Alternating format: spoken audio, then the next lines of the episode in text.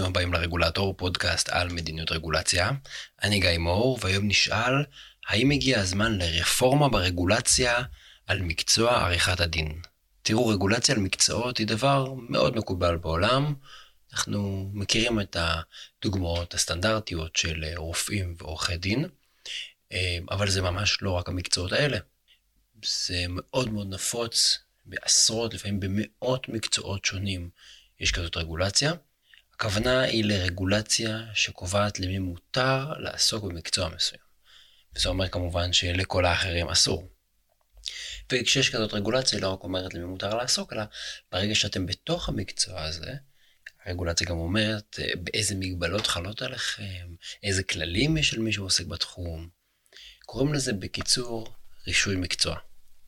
כמו שאמרתי, התחומים הקלאסיים הם רפואה ועריכת דין, והטיעון הבסיסי הוא לא תרצה שאדם מהרחוב ינתח אותך.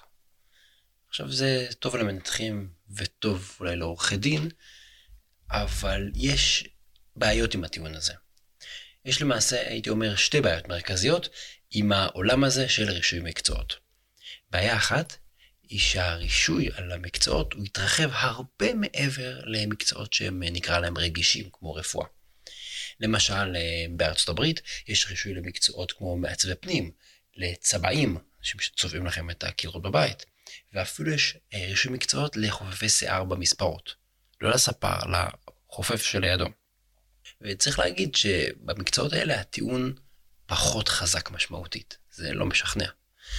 הבעיה השנייה היא החסם כניסה למקצוע שהרישוי יוצר. רישוי הרי תמיד יוצר חסם כניסה, זה הרעיון ברישוי. ורישוי מקצועות הוא פוגע בחופש העיסוק, הוא מקשה על אנשים ליזום. וכמובן, אם אנחנו חושבים על זה מנקודת המבט של העובד, של אותו עצמאי, זה מקשה עליו למצוא עבודה ולהתפרנס.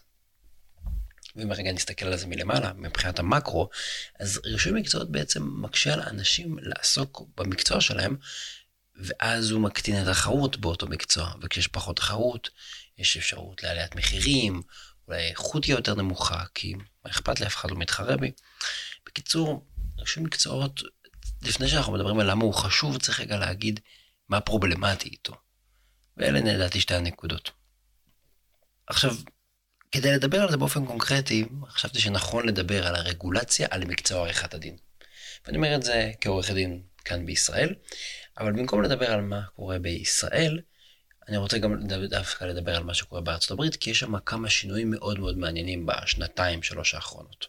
אז כמו שכולם יודעים, אה, עריכת דין הוא מקצוע קלאסי שיש עליו רישוי מקצועות, ובגדול הכלל הוא שרק לעורכי דין מותר לעשות אה, פעולות משפטיות תמורת תשלום. זאת אומרת, רק עורכי דין מותר להם אה, לערוך מסמכים משפטיים, נגיד חוזים, צוואות, ורק לעורכי דין מותר לייצג מישהו אחר בהליכים שיפוטיים, נגיד בבית משפט.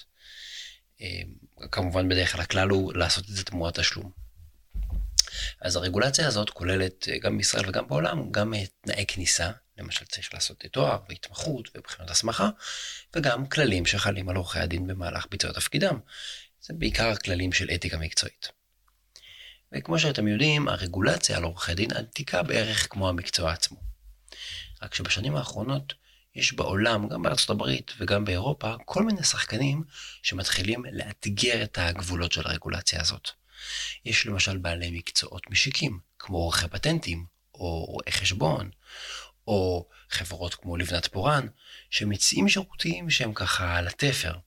הרי אם אני צריך להגיש בקשה למשל לרישום של פטנט, אוקיי? נגיד אני המצאתי איזשהו אה, פטנט חדשני ואני צריך שמישהו יגיש בשבילי את הבקשה. אני יכול ללכת לעורך דין שמתמחה בזכויות יוצרים, ובקניין רוחני ובפטנטים. אבל יש מקצוע משיק ליד שנקרא עורכי פטנטים, שאלה חבר'ה יותר טכניים, נקרא לזה יותר מעולמות של הנדסה ומדע, ואולי הוא יגיש לי את הבקשה ויטפל בה? אולי משרד שיש לו גם עורכי דין וגם עורכי פטנטים?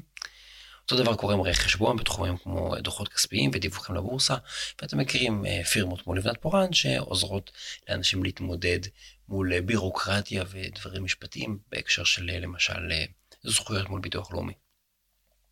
אז החבר'ה האלה מתחילים ככה לגרד את הגדר סביב מקצוע עריכת הדין, ומצד שני גם יש חברות הייטק, שהן מפתחות כל מיני אלגוריתמים, שמבצעים בעצם עבודה משפטית שיכולה להחליף עורכי דין או להשלים עורכי דין, אבל זה מתחיל להיות דום, מחשב שמתחיל להיות דומה לעורך דין. והמגמות האלה מתחילות להביא כל מיני מדינות לבחון ולגבש רפורמות ברישוי של מקצוע עריכת הדין. כי הן בעצם רוצות מצד אחד להקל על מגבלות, או להתאים את המגבלות לעולם החדש. ובאופן קצת מפתיע, הפריצת הדרך הכי משמעותית של השנים האחרונות הייתה לפני שנתיים דווקא במדינת יוטה בארצות הברית. שזאת מדינה די שמרנית בסך הכל, ומפתיע שאנחנו שומעים כזו בשורה מהם, אבל בואו תראו איזה דבר יפה הם עושים שם. אז קבוצת עבודה במדינת יוטה גיבשה ופרסמה דוח ממש מפורט עם המלצות לרפורמה בתחום של רישוי מקצוע עריכת הדין. וזה לא איזה קבוצת עבודה של כמה חבר'ה שמתנדבים ככה, או עובדים בגראז' של אמא ואבא, זו בעצם קבוצת עבודה שהיא ועדה משותפת של לשכת עורכי הדין מצד אחד, ושל מערכת בתי המשפט של מדינת יהודה. אז באוגוסט 2019, בית המשפט העליון של מדינת יוטה קיבל את ההמלצות האלה ואישר אותן. אני רגע פותח סוגריים ואני אומר ששם המערכת קצת שונה ממה שאנחנו מכירים בישראל, ושם בתי המשפט מהווים חלק יותר פעיל בקביעת המדיניות ובהגדרה של הכללים. ולכן אה, בעצם הרפורמה הזאת גם גובשה על ידי אה, נציגים ממערכת בתי המשפט וגם הוגשה לבית המשפט העליון. בחזרה לדוח, אז הדוח הזה הוא בעצם בא להתמודד עם חסמי הגישה למערכת המשפט. הם קוראים לבעיה הזאת The Justice Gap. בעצם מה שהם מסבירים, שהחסמים הקיימים מונעים מאנשים לקבל מענה לבעיות משפטיות יומיומיות, והתוצאה היא שאותם אנשים לא מקבלים הגנה על הזכויות הכי בסיסיות שלהם, וזה קורה בגלל חסמים טכניים. למשל, מישהו לא מצליח לקבל ייצוג משפטי, ובגלל זה מעקלים לו את הרכב. כמו שאמרת, הדוח הזה מקיף וכולל ניתוח מאוד מאוד יסודי. אני אתן כמה דוגמאות. הם הסתכלו למשל על בעיות של גישה למערכת המשפט בהשוואה למדינות אחרות. תקפצו לבלוג, תוכלו לראות שם לינק לדוח, הסיפור הזה מופיע בעמודים 5 ו-6. והמסקנה של הצוות זה שצריך לקבוע את הרגולציה על בסיס ניהול סיכונים. אבל מה זה סיכ... ניהול סיכונים? זה סיסמה, נכון? אז אומרים צריך לנסות ניהול של הסיכונים לפגיעה בלקוח כתוצאה מייצוג לא מקצועי. זה בעמודים 57-58 אם זה מעניין אתכם. אה, בשורה התחתונה, הדוח הזה ממליץ שכדי לאפשר גישה יותר טובה לבתי המשפט ומיצוי זכויות של הציבור, צריך להסיר חסמי כניסה למקצוע עריכת הדין. הם בעצם שואלים, האם יש מקום לרפורמה כדי שיותר אנשים, חוץ מעורכי הדין הקיימים אה, אה, עורכי הדין הקיימים, ייתנו שירותים משפטיים, והם כותבים, ואז הם כותבים, The answer is clearly yes. שימו לב שמערכת בתי המשפט ולשכת עורכי הדין, זאת אומרת הגילדה שמאגדת את עורכי הדין הקיימים, יזמו את המהלך הזה, והם עובדים ביחד כדי לשפר את הגישה למערכת המשפט, כולל בהפחתת חסמי הרגולציה שצריך להגיד, הרגולציה הזאת מגינה על עורכי הדין. שזה כבר מעניין. אז אנחנו רוצים לעשות רפורמה. אחלה. איזה רפורמה נעשה? אפשר לעשות המון המון המון דברים. אז בדוח הם בעצם מצביעים על שני כיווני פעולה שממליצים לקדם במקביל כדי לשפר את הרגולציה על מקצוע עריכת הדין. ושימו לב למה שהם עושים גם כי בעיניי זה מאוד יפה, הם משחקים על כל הקופה. המסלול הראשון שהם שמים על השולחן זה לרכך את הכללים. הם אומרים, צריך להסיר חסמים כדי להגביר את התחרות בשוק המשפטי, וגם להקטין את המגבלות שחלות על עורכי הדין בשגרה, כדי לאפשר לעורכי הדין להיות יותר חדשניים ולהיות יותר מתקדמים. זאת אומרת, זו גישה שגם אומרת, בוא נפתח לו יותר תחרות, אבל גם את עורך הדין שכבר קיים, כבר יש לו גלימה, בואו ניתן לו להיות יותר דינמי, נהיה פחות שמרנים. למשל, הם אומרים, בואו נאפשר לעורכי הדין לפרסם את עצמם יותר, ונאפשר למי שהוא לא עורך דין, להיות בעלים של משרד עורכי דין. זאת אומרת, מישהו שהוא, היום אם מישהו רוצה להיות בעלים של משרד עורכי דין, להיות הבעלים, לא, לא לעבוד בעצמו, אבל שעורכי הדין יהיו אצלו, הוא חייב להיות היום עורך דין. גם אם הוא לא עוסק בזה בכלל. הם אומרים בואו נשנה את זה. זה המסלול הראשון. המסלול השני יותר מעניין. הם אומרים, אנחנו צריכים להקים רגולטור ולייצר רגולציה חדשים לגמרי. מה הכוונה? הם אומרים, בואו נקים רגולטור חדש, שהוא יפקח על השירותים המשפטיים באופן יותר רחב, ולא רק על עורכי דין. כי אמרנו, אנחנו הולכים לפתוח את הגבולות, ולא רק עורכי דין יוכלו לתת את השירותים האלה.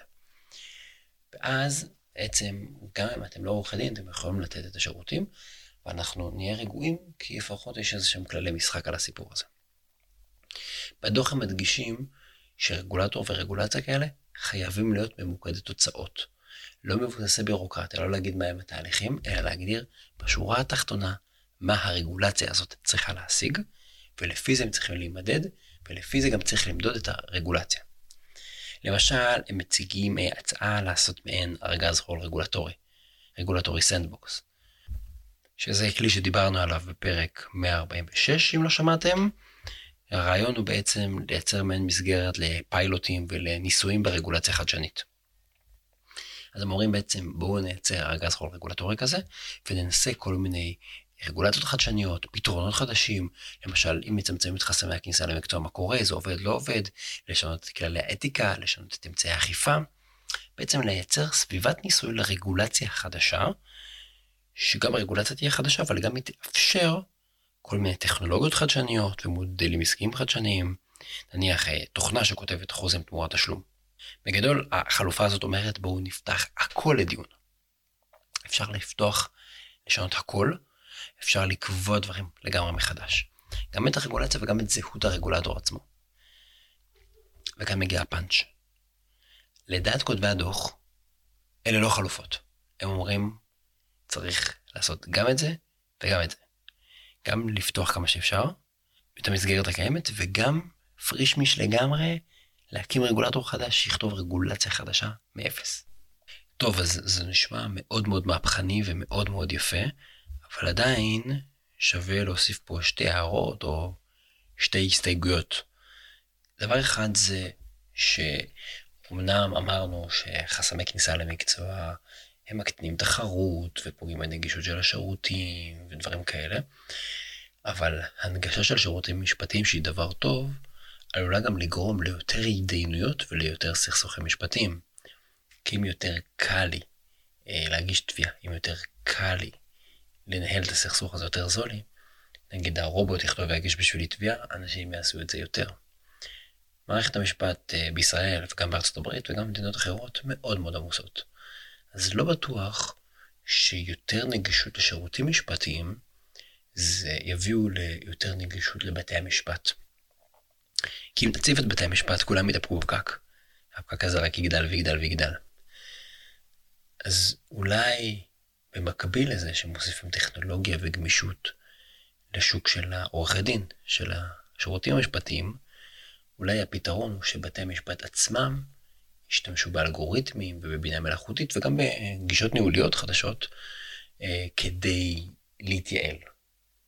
זה הערה אחת. הערה שנייה, צריך להגיד שמבחינת כותבי הדוח לפחות, מבחינתם ביום שאחרי הרפורמה, עורכי הדין ימשיכו להיות אלו שמבצעים את הפעולות המשפטיות, ולא שחקנים אחרים.